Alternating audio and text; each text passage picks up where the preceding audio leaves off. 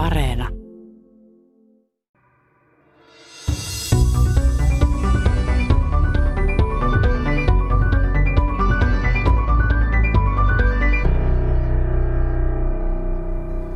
Maailmassa on tällä hetkellä 7 miljardia 867 miljoonaa ihmistä. Se on yli kaksinkertainen määrä verrattuna siihen, mitä oli 50 vuotta sitten. YK on tuoreimman arvion mukaan huomenna meitä on reilut 200 000 enemmän, samoin ylihuomenna ja niin myös joka päivä ensi viikolla.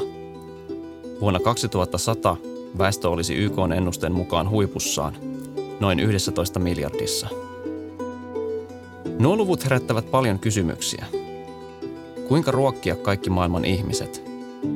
Saastuvatko meret elottomiksi? Katoavatko metsät?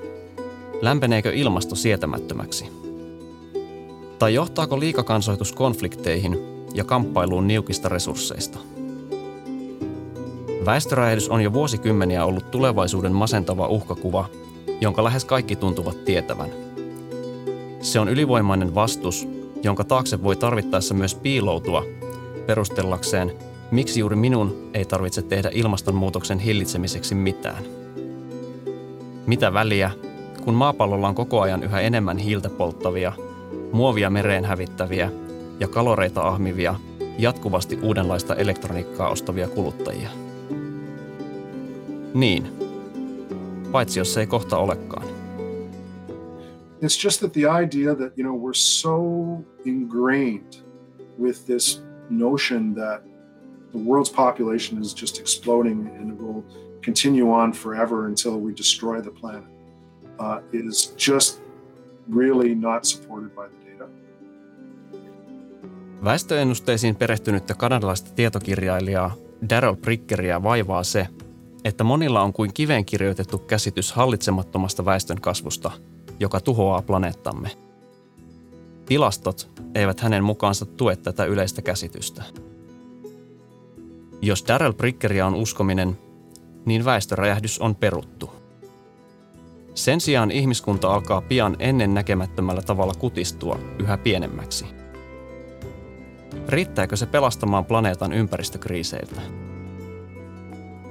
Tässä ohjelmassa haastattelen etäyhteydellä tietokirjailija Daryl Prickeria ja Väestöliiton tutkimusprofessoria Anna Rotkirsia. Minä olen Jaro Asikainen ja tämä on Tiede Ykkönen. Well, I mean, why don't we just take it back to the, the beginning of the, cent- the last century? I mean, uh, there was only about a billion people on the face of the earth, and we're now 7.8 billion. So when people say that there's been an explosive growth in population, they're actually correct. It's that's not that's not untrue. I mean, there has been a rapid growth in population. But the mistake is to assume that that growth in population is going to continue. Väestö on kasvanut yhdessä vuosisadassa noin miljardista 7,8 miljardiin. Kun ihmiset sanovat, että on tapahtunut väestöräjähdys, se on totta. Virhe on olettaa, että kasvu jatkuu, sanoo Daryl Bricker. Bricker työskentelee maailman suurimmalle mielipidemittauksia tekevälle yritykselle, Ipsosille. Hän on kirjoittanut toimittajakirjailija John Ibbitsonin kanssa yhden viime vuosien puhutuimman kirjan väestön kasvusta. Sen häkellyttävän kuuloinen väite kuuluu näin. Seuraavan kolmen vuosikymmenen kuluessa – maailman väkiluku kääntyy laskuun ja laskun alettua se ei enää pysähdy. Kasvamme lukumääräisesti yhä pienemmäksi kohti tuntematonta. Väestöräjähdyksen sijaan meitä odottaa ennen pitkää väestökato. Kirjan nimi on Empty Planet, tyhjä planeetta. Tyhjä planeetta. Todellako? A better title than sort of empty planet or somewhat empty planet or whatever. Uh, no, do I think I think we're going to reach a, a stasis point. It's at some level, but what that level is going to be, I don't think anybody really knows. Kirjailija sanoo, että Tyhjä planeetta oli parempi otsikko kuin Vähän niin kuin tyhjä planeetta. Oikeasti kukaan ei tiedä varmasti, miten alasväestö laskee. Yritämme kirjassa vain korjata kertakaikkisen väärää käsitystä siitä, että maailman väkiluku olisi karkaamassa käsistä. Kirjoittajat nojaavat väestöennusteisiin, jotka pitävät todennäköisenä, että 11 miljardin sijaan väestö kääntyy laskuun paljon aikaisemmin, ehkä kahdeksassa ja puolessa miljardissa tai alle, uskoo Bricker.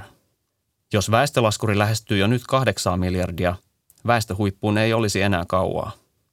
Väestötieteilijät, mukaan lukien YK, ovat samaa mieltä suuresta kuvasta.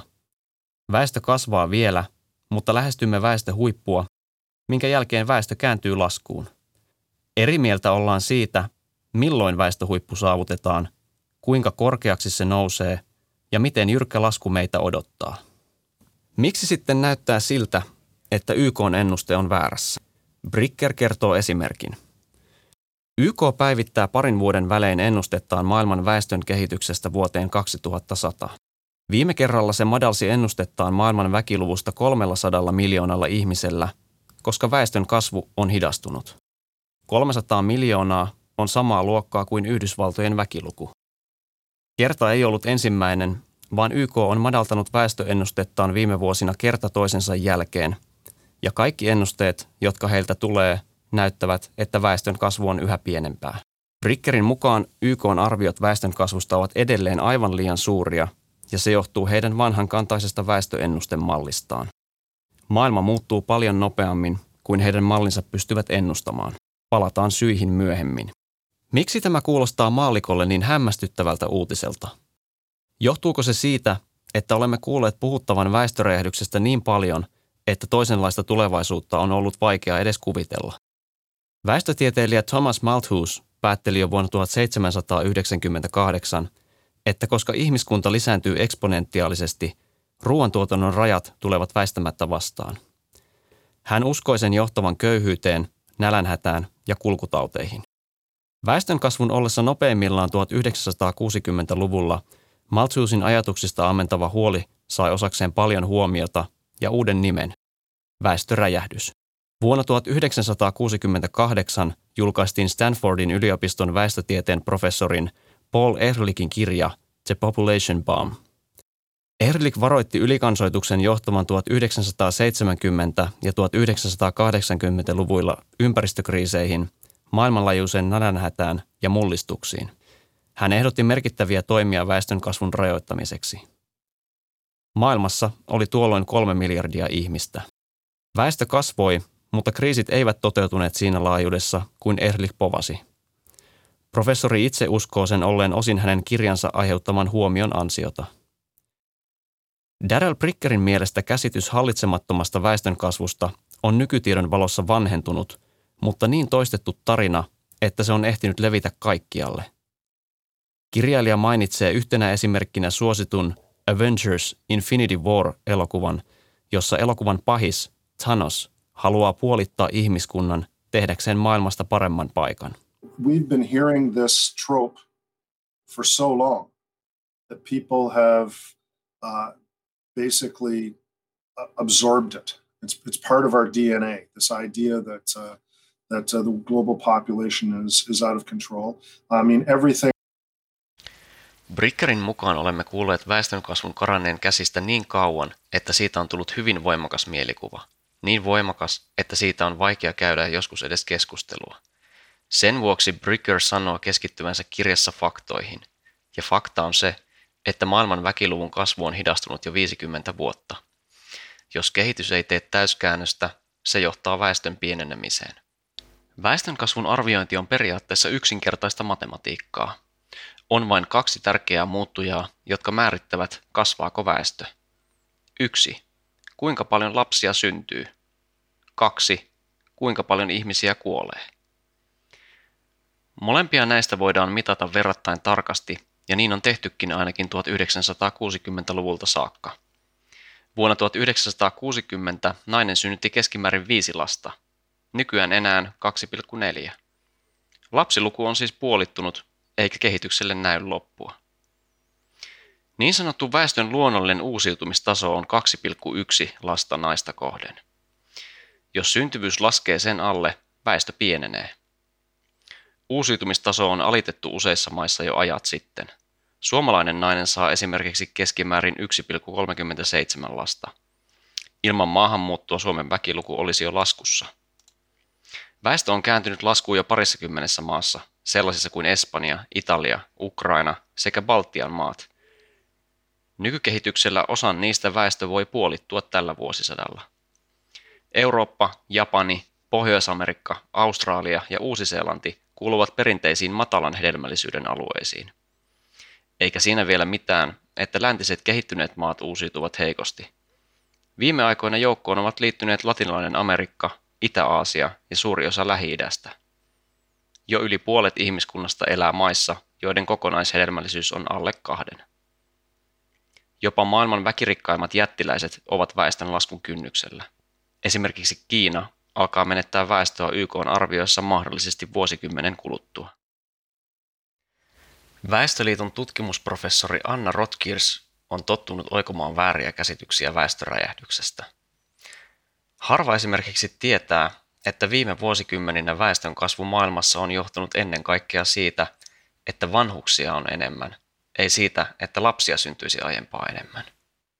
Vaikka siis ihmisiä on koko ajan yhä enemmän ja meitä on tosi paljon, siis yli 7 miljardia, niin, niin puhutaan jo siitä, että milloin se väestön kasvu taittuu ja se saattaa tapahtua jo vaikka 9 miljardin paikkeilla. Ja väestön kasvu tällä hetkellä maailmassa johtuu eniten siitä, että vanhempia ihmisiä on yhä enemmän. Että tavallaan jos joku nyt tällä hetkellä räjähtää, niin se on aikuisväestön määrä suhteessa lapsiin ja nuoriin. Maailman väkirikkain maa tarjoaa eliniän noususta esimerkin. 50 vuotta sitten keskimääräinen kiinalainen eli 40-vuotiaaksi, nykyään 78-vuotiaaksi. Elinikä on siis lähes tuplaantunut puolessa vuosisadassa. Maailman mediaani-elinikä noudattelee samaa nousevaa kehitystä. Tänä päivänä keskimääräinen ihminen maapallolla on noin 30-vuotias. 50 vuotta sitten se olisi ollut 20-vuotias. Ja 50 vuoden päästä mediaani-ikä lähentelee jo 40 ikävuotta. Alueelliset vaihtelut niin syntyvyydessä kuin eliniässä ovat kuitenkin suuria. Maailman ikääntyneimmässä maassa, Japanissa mediaani-ikä on 47 ja väkiluku laskee joka vuosi 450 000 ihmisellä. Japanissa väestön vanhenemista on vauhdittanut se, että japanilaiset ovat pitkään olleet maailman pitkäikäisintä kansaa. Toinen syy on se, että maa ei ole ottanut juurikaan maahanmuuttajia korvaamaan syntymättä jääneitä lapsia. Osuva symboli Japanin ikääntymisestä on se, että maassa myydään enemmän vanhusten kuin lasten vaippoja. Toinen ääripää on Nigeria, jonka mediaani-ikä on 18 vuotta ja jonka väkiluku kasvaa tällä hetkellä viidellä miljoonalla vuodessa. Vuonna 2050 Nigerian väkiluku on tuplaantunut nykyisestä 200 miljoonasta 400 miljoonaan. Vuosisadan jälkipuoliskolla Nigerian on ennustettu nousevan maailman toisiksi väkirikkaimmaksi maaksi, ohi sellaisten maiden kuin Yhdysvallat ja Kiina. Vaikka kehitys on epätasaista, maailman mittakaavassa syntyvyys laskee ja samaan aikaan väestö vanhenee. Joo, no tämä iso kuva on todella mielenkiintoinen. Se on monella lailla universaali, että näyttää siltä, että kaikki, kaikki maat ja kaikki ähm, väestöryhmät niin kuin ennemmin tai myöhemmin seuraa sitä suurta kaavaa, missä lapsikuolleisuus aleni modernin lääketieteen ja, ja muiden niin kuin saavutusten myötä. Elinikä lähti pitenemään ja lapsiluku aleni. Eli, eli kaikkialla nähdään nyt merkkejä siitä, että eletään yhä pidempään ja myös yhä terveempinä, mikä on yksi edellytys sille. Ja etenkin silloin, kun ihmiset sitten voivat vaikuttaa lapsilukuunsa ja perhesuunnittelu toimii, niin lapsiluku lähtee alas kohti kahta ja usein vielä sen alle. Ja tämän myötä väestön kasvu, ihmiskunnan väestön kasvu tulee taittumaan. Ja se on siis ennen näkemätön muutos.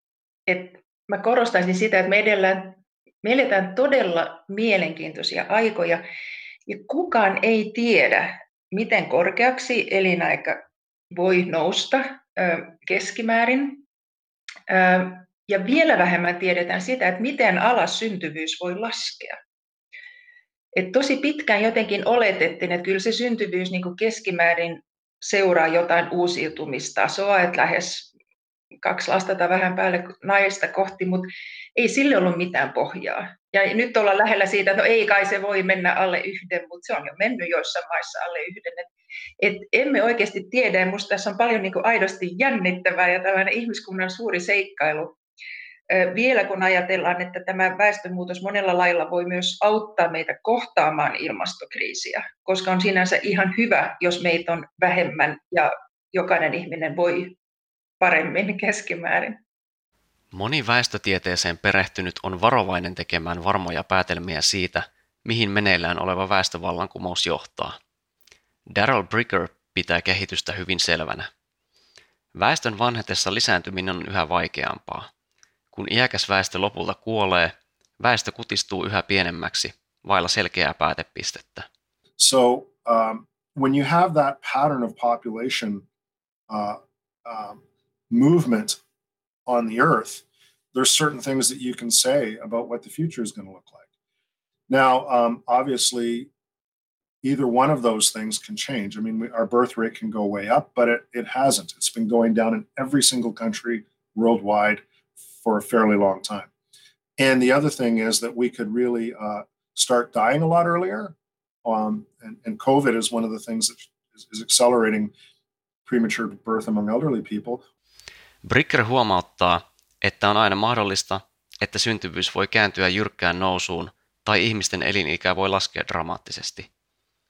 Niin ei ole kuitenkaan käynyt, vaan kehitys on ollut nykyisenlaista joka ikisessä maassa, joka puolella maailmaa, hyvän aikaa.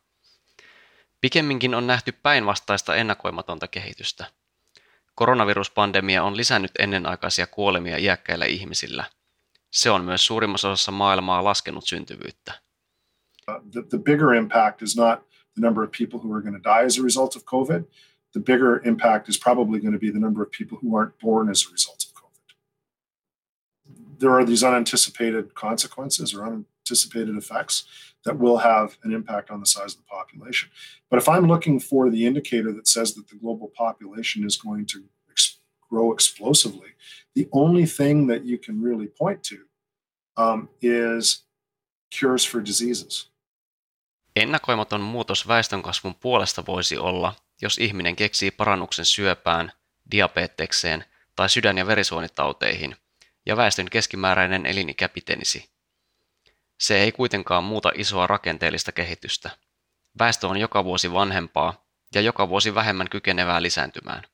It will end eventually.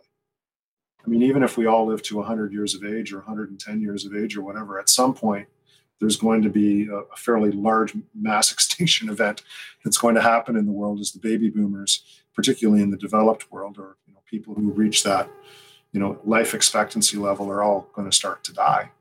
I mean, there's there's no there's no way of preventing. Well, uh, you can delay it, but at some point it's going to happen, and it's going to be a large impact on population size. Vaikka ihmisten elinikää onnistuttaisiin pidentämään keinotekoisesti – niin, että eläisimme vaikka 200-vuotiaiksi, niin jossain vaiheessa tulee silti raja vastaan. Brickerin mukaan suurten ikäluokkien tullessa tiensä päähän ihmiskunta todennäköisesti kokee verrattain ison väestönlaskun. Tässä Tiede Ykkösen jaksossa puhutaan väestön kasvusta ja erityisesti väestön kasvun taittumisesta sekä siitä, mitä siitä seuraa.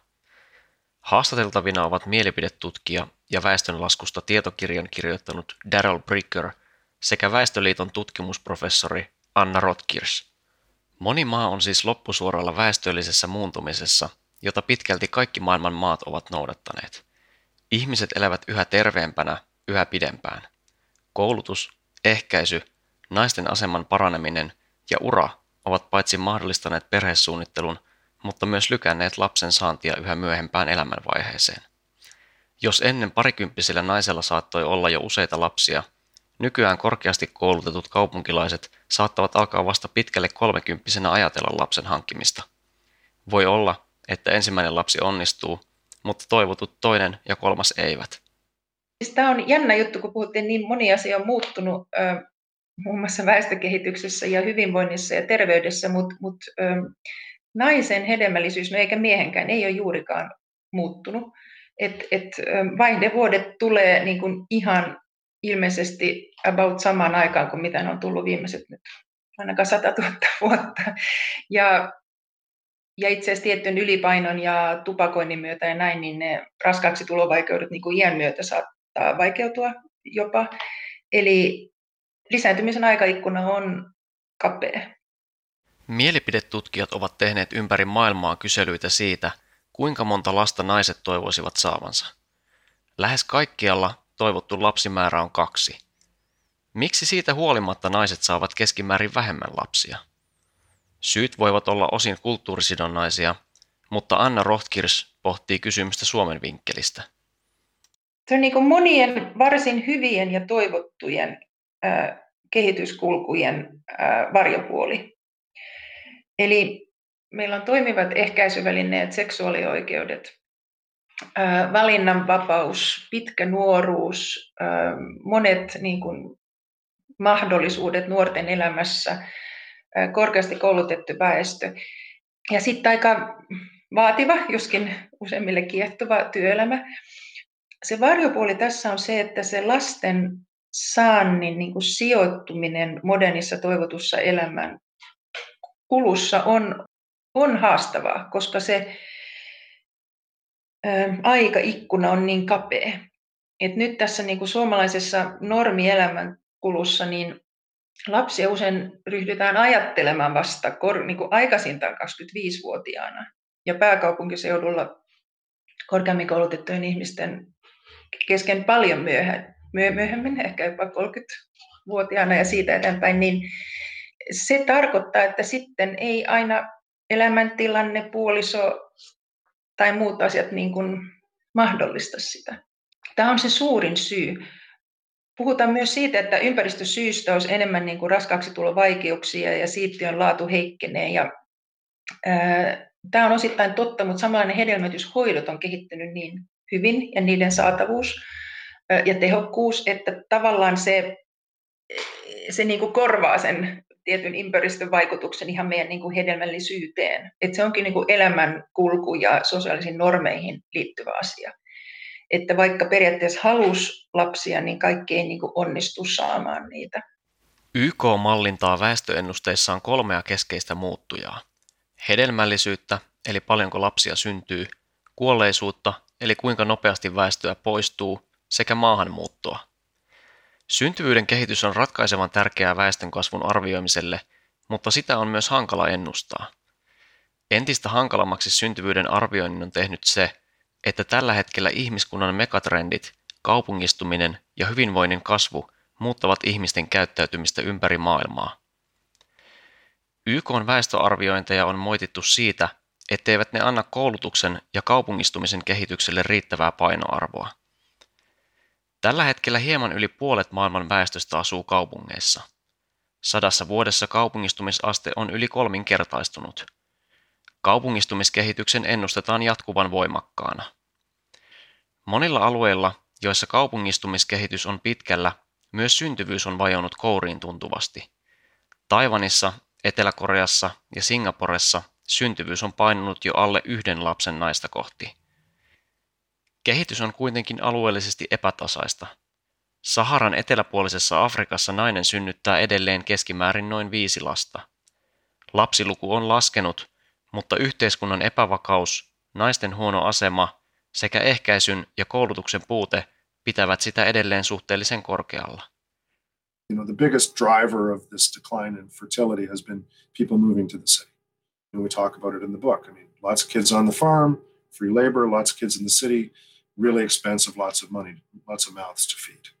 But women's lives change as a result of moving to the city. They they decide that there's another way for them with their education and careers, which pushes their you know marriage rate um, uh, later, pushes their marriage if they decide to get married later in life, and then reduces the number of children that they have in their family. And it's a phenomenon everywhere, in every single country.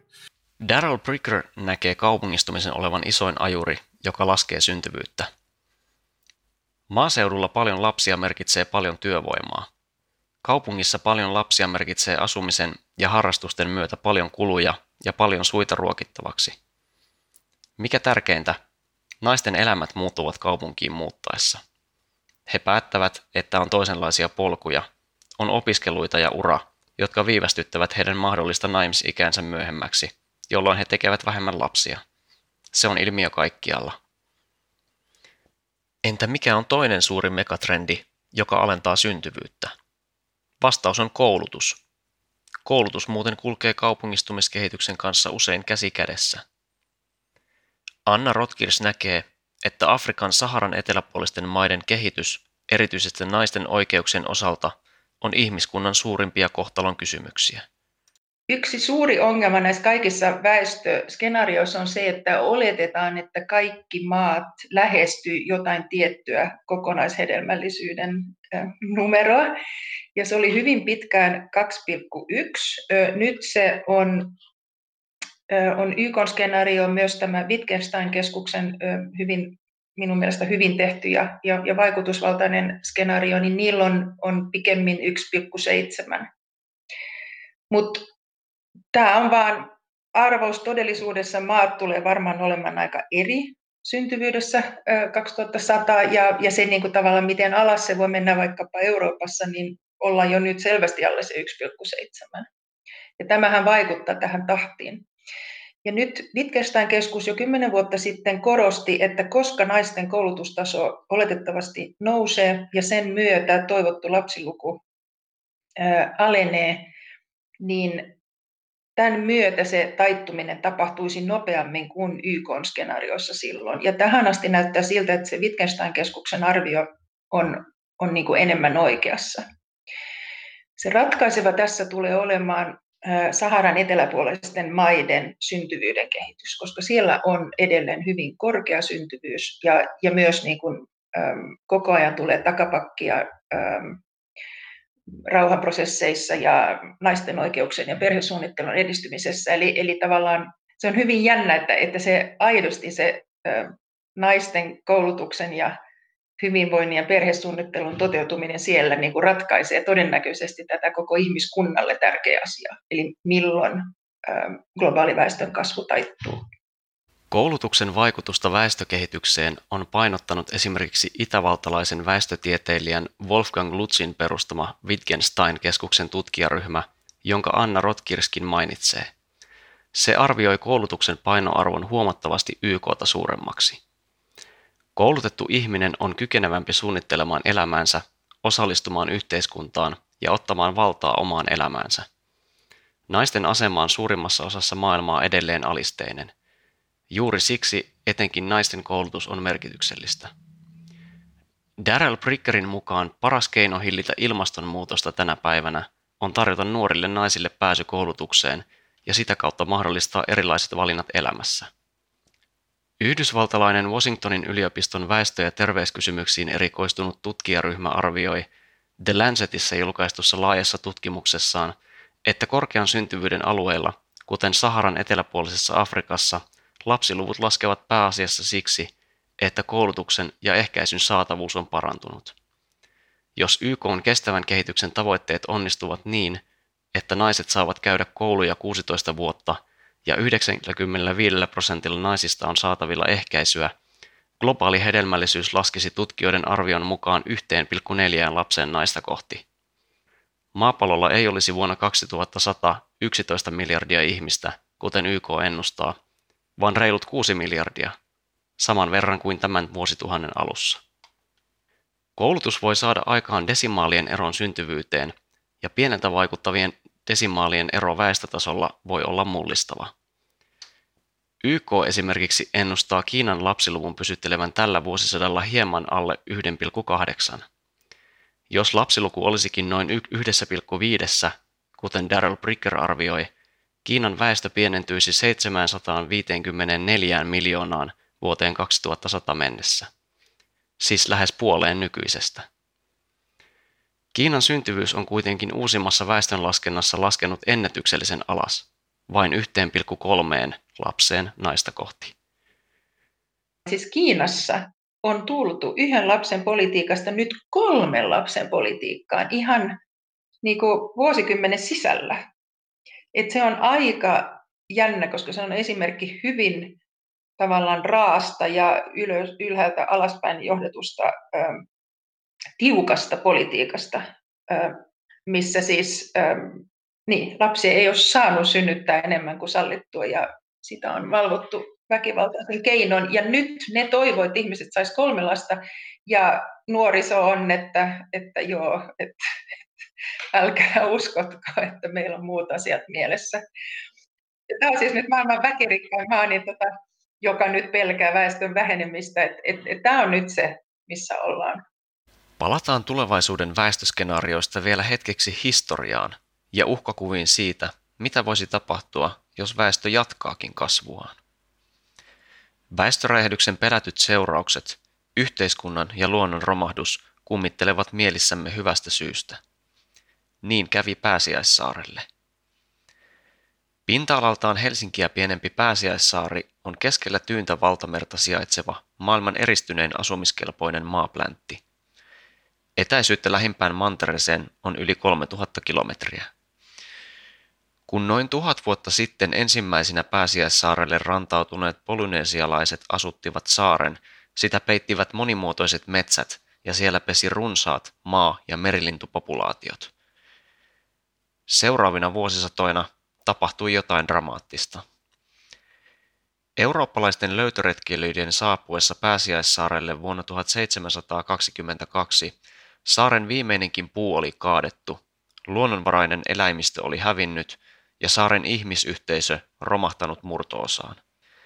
Nälkiintyneet polynesialaiset harjoittivat kannibalismia ja sotivat keskenään. Yhdysvaltalainen Pulitzer-palkittu tietokirjailija Jared Diamond esitti vuonna 2005 kirjassaan Romahdus kuuluisaksi tulleen teorian pääsiäissaaren kohtalosta. Sen mukaan polynesialaisten jopa 15 000 asukkaan yhteisöksi kasvanut kehittynyt yhteiskunta ja sen tehokkaasti saaren luonnonvaroja hyödyntänyt talous olivat saaren kantokyvylle liikaa. Herkkä ekosysteemi romahti kuin korttitalo. Saarelaiset polttivat metsää maanviljelyksen tieltä ja kaatoivat puuta rakennusaineeksi ja polttopuiksi, kunnes se katosi. Kasvillisuus muuttui, jättiläispalmujen tilalle tuli heinikkoa ja erosio pilasi pellot. Jokaisen puulajin kuoltua sukupuuttoon polyneesialaiset menettivät tärkeimmän liharavintonsa, pyöriäiset ja tonnikalan, sillä avomerikanootteja ei voitu rakentaa kivistä. Saaren kotoperäiset maalinnut hävisivät liikametsästyksen, metsähakkuiden ja ihmisten saarelle mukanaan tuomien rottien saalistuksen vaikutuksesta. Merilinnut lakkasivat pesimästä saarella ihmisten kerättyä ja rottien syötyä liikaa niiden munia. Äyriäisistä ja nilviäisistäkin tuli pulaa, sillä suuret yksilöt oli ajan mittaa pyydetty loppuun. Muistoksi kukoistavasta kulttuurista Pääsiäissaarelle jäivät jättimäiset kivikasvoiset patsaat, moait, joiden pystytystä on hämmästelty samaan tapaan kuin Egyptin pyramideja ja Englannin Stonehengea. Diamond nimitti Pääsiäissaaren kohtaloa luonnonsurmaksi, ecocide, mukailen kansanmurhan englanninkielistä nimitystä genocide. Näin siis kävi Jared Diamondin mukaan. Diamondin teoria on myöhemmin haastettu. Uudemman teorian mukaan saaren puut katosivat ihmisten saarelle mukanaan tuomien salamatkustajien, rottien takia. Palmujen juuret, siemenet ja versot olivat rotille täydellistä ravintoa, eikä mikään uhannut saarella niiden räjähdysmäistä lisääntymistä. Ihminen ei ehkä sittenkään tuhonnut itseään, vaan sopeutui muuttuviin oloihin. Diamondin teoria jäi tehokkaammin mieliin, ehkä sen raadollisen vertauskuvallisuuden vuoksi. Diamondin mielestä Pääsiäissaari on selkein esimerkki yhteiskunnasta, joka tuhosi itsensä kuluttamalla rajalliset luonnonvaransa loppuun. Hän vertasi pientä pääsiäissaarta maapalloon. Me kaikki olemme eristyksissä pienellä ja etäisellä saarella keskellä tyhjyyttä. Lisännymme räjähdysmäisesti ja meillä on kyky tuhota ainoa elinehtomme, ympäristö. Jos vain tuhannet pääsiäissaarelaiset, joilla oli pelkät kivityökalut ja oma lihasvoimansa, riittivät tuhoamaan oman yhteiskuntansa – Miten miljardit ihmiset metallisine työkaluineen ja koneineen epäonnistuisivat vielä pahemmassa? Diamond kysyy. Onko Jared Diamondin teoria Pääsiäissaaren kohtalosta tarkoituksenmukainen näkökulma tarkastella koko ihmiskuntaa ja suhdettamme luontoon? Daryl Brickerin mielestä ei. Sen lisäksi, että Diamondin teoria on historiallisten todisteiden valossa todennäköisesti ainakin osin pielessä, myös Diamondin vertauskuva itsensä tuhoavasta ihmiskunnasta, niin houkutteleva tarina kuin se onkin, on pielessä. But this is what I mean. I mean, people take these small examples and they they extrapolate from the small example and they say, okay, well, this is the world. And they assume that on the denominator of the equation, that what was happening on Easter Island is happening in the world. But the truth is, it's not. On tyypillistä, että ihmiset katsovat pientä esimerkkiä ja laajentavat sen koskemaan koko maailmaa. He olettavat, että koska nimittäjä, ihminen, on sama pääsiäissaarella, samat asiat tapahtuvat muualla, Bricker sanoo. Hän huomauttaa, että lähes kaikki ylikansoituksen pelätyt seuraukset nälänhädästä lapsikuolleisuuteen ja köyhyyteen menevät tilastollisesti parempaan suuntaan. Silti moni kokee maailman kehittyvän huonoon suuntaan. Todellisuus jää tarinan jalkoihin. Tulee aina olemaan maailmanlopun ennustajia. Kutsun heitä malthusianilaiseksi ennustajiksi. He näkevät maailmanlopun väestön kasvussa, mutta matematiikka ei tue heidän käsityksiään, Bricker sanoo. Bricker pitää selvänä, että väestön väheneminen merkitsee hyviä uutisia ympäristölle. Anything that relates to the, the, the impact of human beings on the environment, if you change the denominator in the equation, which is the number of human beings, uh, if increasing it creates more pressure on the environment, then decreasing it must surely create less pressure on the environment in, in any way that you can measure it, whether it's the climate, although very few people have studied this, uh, whether it's uh, you know encroaching on natural habitat, whether or not it's uh, pressure on the oceans, um, all, all, of all of the things that uh, uh, that we uh, decry that a larger population would threaten in the world obviously would be less threatened if there were, were fewer people. Jos voidaan sanoa, että väestöräjähdys kiihdyttää ilmastonmuutosta, luonnolliseen elinympäristöön kajuamista ja vaikutustamme meriin, niin nimittäjän muuttuminen pienemmäksi vähentää tätä painetta. Kirjailija visioi, että kaupungistuminen ja tiheä asuminen vähentää liikkumisen tarvetta, energiankulutusta ja maankäyttöä. Kaupungistunut väestö on myös paremmin koulutettua ja tekee ympäristötietoisia valintoja. Maatalouden kehittyessä yhä tehokkaammaksi maanviljelysala pienenee ja luonto elpyy ihmisen käytöstä poistuvilla alueilla. Esimerkin vuoksi kysyn, miltä väestöräjähdyksestä elpyvä maailma näyttäisi Brickerin mielestä pääsiäissaaren mittakaavassa? Huomattavasti valoisemmalta kuin Jared Diamondin vertauksessa. If all of a sudden the, the, the, there was a little city that grew up on Easter Island and it offered jobs and opportunity and prosperity to the people who were living on Easter Island, and they, and they said, screw this making these big statue, these big heads – this isn't the way forward for me. I'm going to move to the city.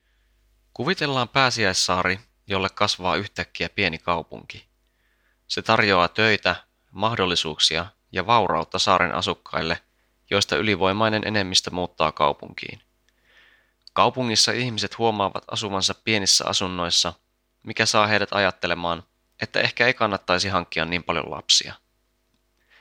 Naiset saavat kaupungissa uusia ideoita – Alkaa tuntua houkuttelevammalta vaihtoehdolta perustaa pieni yritys, luoda uraa tai opiskella sen sijaan, että jäisi kotiin huolehtimaan lapsikatrasta.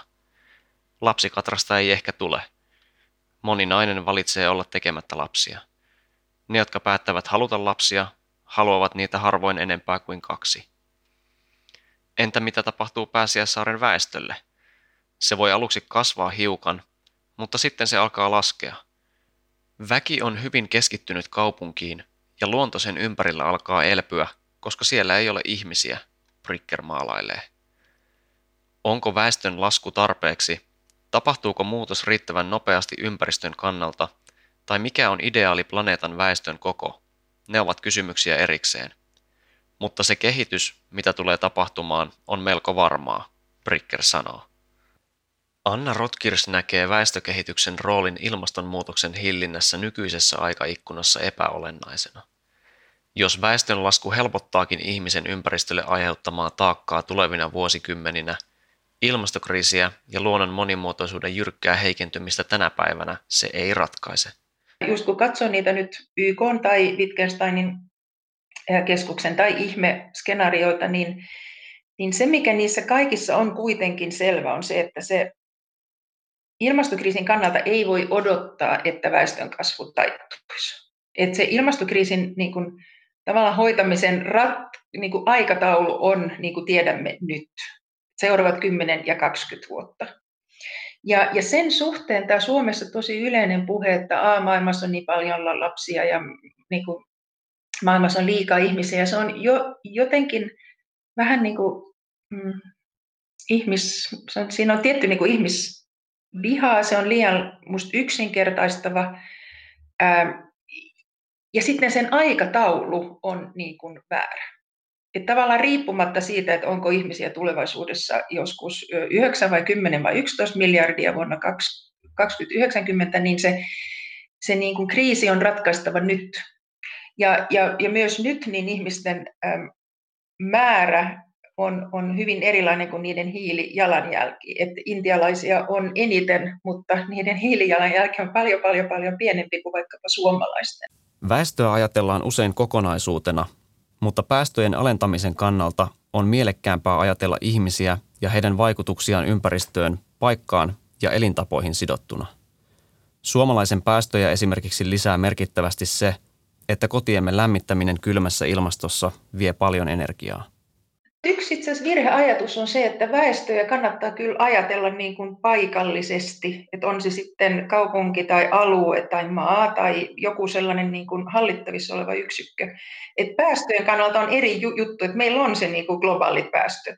Ja tavallaan siinä on aidosti niin, että jos Suomi vähentää ja Viro lisää, niin se on niin kuin se globaali tasa-arvo siinä niin kuin muuttuu. Mutta mut väestöjen kannalta on se, että missä ihmiset elää, minkälaisissa yhteisöissä ja miten sen, sen yhteisön niin kuin kuormitus luonnolle näkyy ja miten se on ratkaistavissa, jonka ratkaisut on myös usein hyvin paikallisia kiinni siitä, että miten ihmiset kohtelee luontoa ja sähkötuotantoja. Ja niin kuin sikäli sä et voi ajatella abstraktisti sitä ihmismäärää vähän niin kuin suhteessa johonkin abstraktiin päätösmäärään, koska se, ne on niin eri asioita ja niiden vaikutukset on, on väestö on aina niin kuin tavallaan siihen äm, paikallisempi ja kontekstualisoidumpi. Eli, eli, sikäli myös se niin kuin onnistunut. Totta kai jokainen ihminen lisää, varsinkin jos sille halutaan turvata minimi, niin, niin kuin uhkaa nostaa sitä hiilijalanjälkeä, mutta se, se niin kuin ratkaisu on, on löydettävä muualta kuin tästä, että, että vähennetään ihmisiä määrällisesti, jos ollaan missään niin kuin demokraattisessa ja ihmisoikeuksia kunnioittavassa skenaariossa. Väestön kasvuun liittyy oletus siitä, että suurempi määrä ihmisiä on ympäristön kannalta automaattisesti huonompi kuin pienempi määrä ihmisiä, ja päinvastoin. Todellisuus on osoittautunut monimutkaisemmaksi. Ilmeisesti ei ole näyttöä siitä, että nämä maat, joissa väestö nyt pienenee, esimerkiksi Japani, niin että, ne niin kuin, että se sinänsä olisi ruokkinut sitten ilmastoystävällisempää niin kuin elämää, että tavallaan me ei voida laskea myöskään sen varaan, että vanheneva ja pienemmä väestö on välttämättä ekologisempi. Et jälleen se on tämä, että väestö on, ei ole täysin kohtalo, vaan me itse, niin kuin, me itse myös toteutetaan nyt se tapa, jolloin väestö lähtee vähenemään vähitellen maailmassa ja meillä. Kaikista matalimpienkin arvioiden mukaan maailman väestö kääntyy laskuun ehkä joskus 2040-luvulla. Näyttää siis siltä, että ihmiskunnan on ratkaistava ilmastokriisi ja luontokato ilman väestön laskun apua. Myönteistä on se, että tulevaisuudessa kutistuvalla väestöllä on hyviä vaikutuksia ympäristölle, ilmastolle ja ruoantuotannolle. Ainakaan väestöräjähdys ei tee mahdottomaksi yhteiskunnan pitkäkestoista muutosta kestäväksi. Kutistuva ja luonnollisesti yhä vanhempi väestö merkitsee kuitenkin suuria mullistuksia yhteiskunnalle. Jos ympäristö hyötyy pitkässä juoksussa kutistuvasta väestöstä, niin työvoiman saatavuus, yhteiskunnan tukiverkko ja talouskasvu kärsivät. Daryl Bricker kehottaa pohtimaan, mitä yrityselämälle ja innovaatioille tapahtuu, kun ne pyörivät yhä vanhempien ihmisten voimin. Millaisia kaupunkeja, asuntoja ja autoja suunnitellaan sellaiselle väestölle, josta suuri osa on yli 70-vuotiaita. Uh, this is why whenever I give this presentation to you know industry groups, for example, um, you know it's polite applause but a lot of silence because it really shakes up people's perceptions of of of the world because they don't they have in their brains the same thing that you probably had in yours before you you, uh, started looking at this topic more closely. Uh, and and uh, so it tends to shake people up but you know older populations and we say this in the book i mean everything that i said is good for the uh, for the environment. On the other side of this just about everything is really challenging for the economy. Because since the you know since the industrial revolution economic growth has been based on consumption what happens when you reduce the number of consumers and not only that you pivot the consumer population to the part that's the least consumptive which is the older part of the population Yleensä kun Darrell Bricker pitää yrityselämälle esitelmää väestön laskusta ja ikääntymisestä, seuraa hämmennystä ja pitkiä hiljaisuuksia. Kaupalliset toimijat eivät ole tottuneet ajattelemaan, että tulevaisuudessa suurimmat kuluttajaryhmät ovat iäkkäitä ja markkinointi pitäisi kohdistaa heihin, eikä nuoriin. Sekin tuntuu monelle etäiseltä ajatukselta, että kuluttajien määrä vähentyy eikä kasva. Teollisesta vallankumouksesta lähtien talouskasvu on perustunut siihen, että kulutamme yhä enemmän. Mutta miten talous voi kasvaa, jos kuluttajia ja kysyntää on kohta yhä vähemmän. Tässä Tiede Ykkösessä puhuttiin väestön kasvun taittumisesta. Haastateltavina olivat tietokirjailija Daryl Bricker sekä Väestöliiton tutkimusprofessori Anna Rotkirch. Ohjelman toimitti Jaro Asikainen.